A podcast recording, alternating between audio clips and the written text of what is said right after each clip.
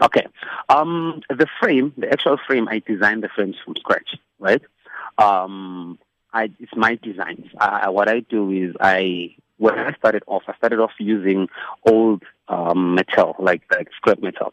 Because what I did before that, I had a business that I ran for that hired sound, staging, and all that.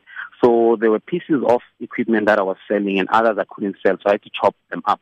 So those material are the ones that I started off using to build the bike. But the long story, the, the short of it is, what I do is I get steel, Rostion, cut it to size, bend it whatever, however I need it to be.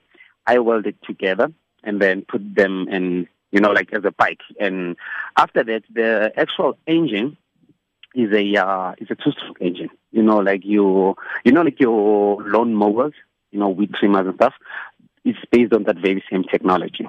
So it's a very simple engine that uses a two-stroke uh, uh, fuel. That means you have to have petrol mixed with two-stroke oil, and then it doesn't, it's not as complicated. It's not complicated because it doesn't have a water system. It doesn't have electrical system. It doesn't have oil system.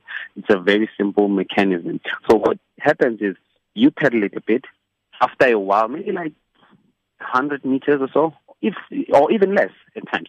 After pedaling it, you kickstart the motor, and then once the motor is running, you don't have to pedal anymore. So it's kind of like it becomes a motorbike for you, you know. And if you so happen to run out of uh, fuel, you can pedal it manually. But you don't have to run out of fuel to pedal it manual. You can pedal it manually if you feel like it, even if you have uh, fuel.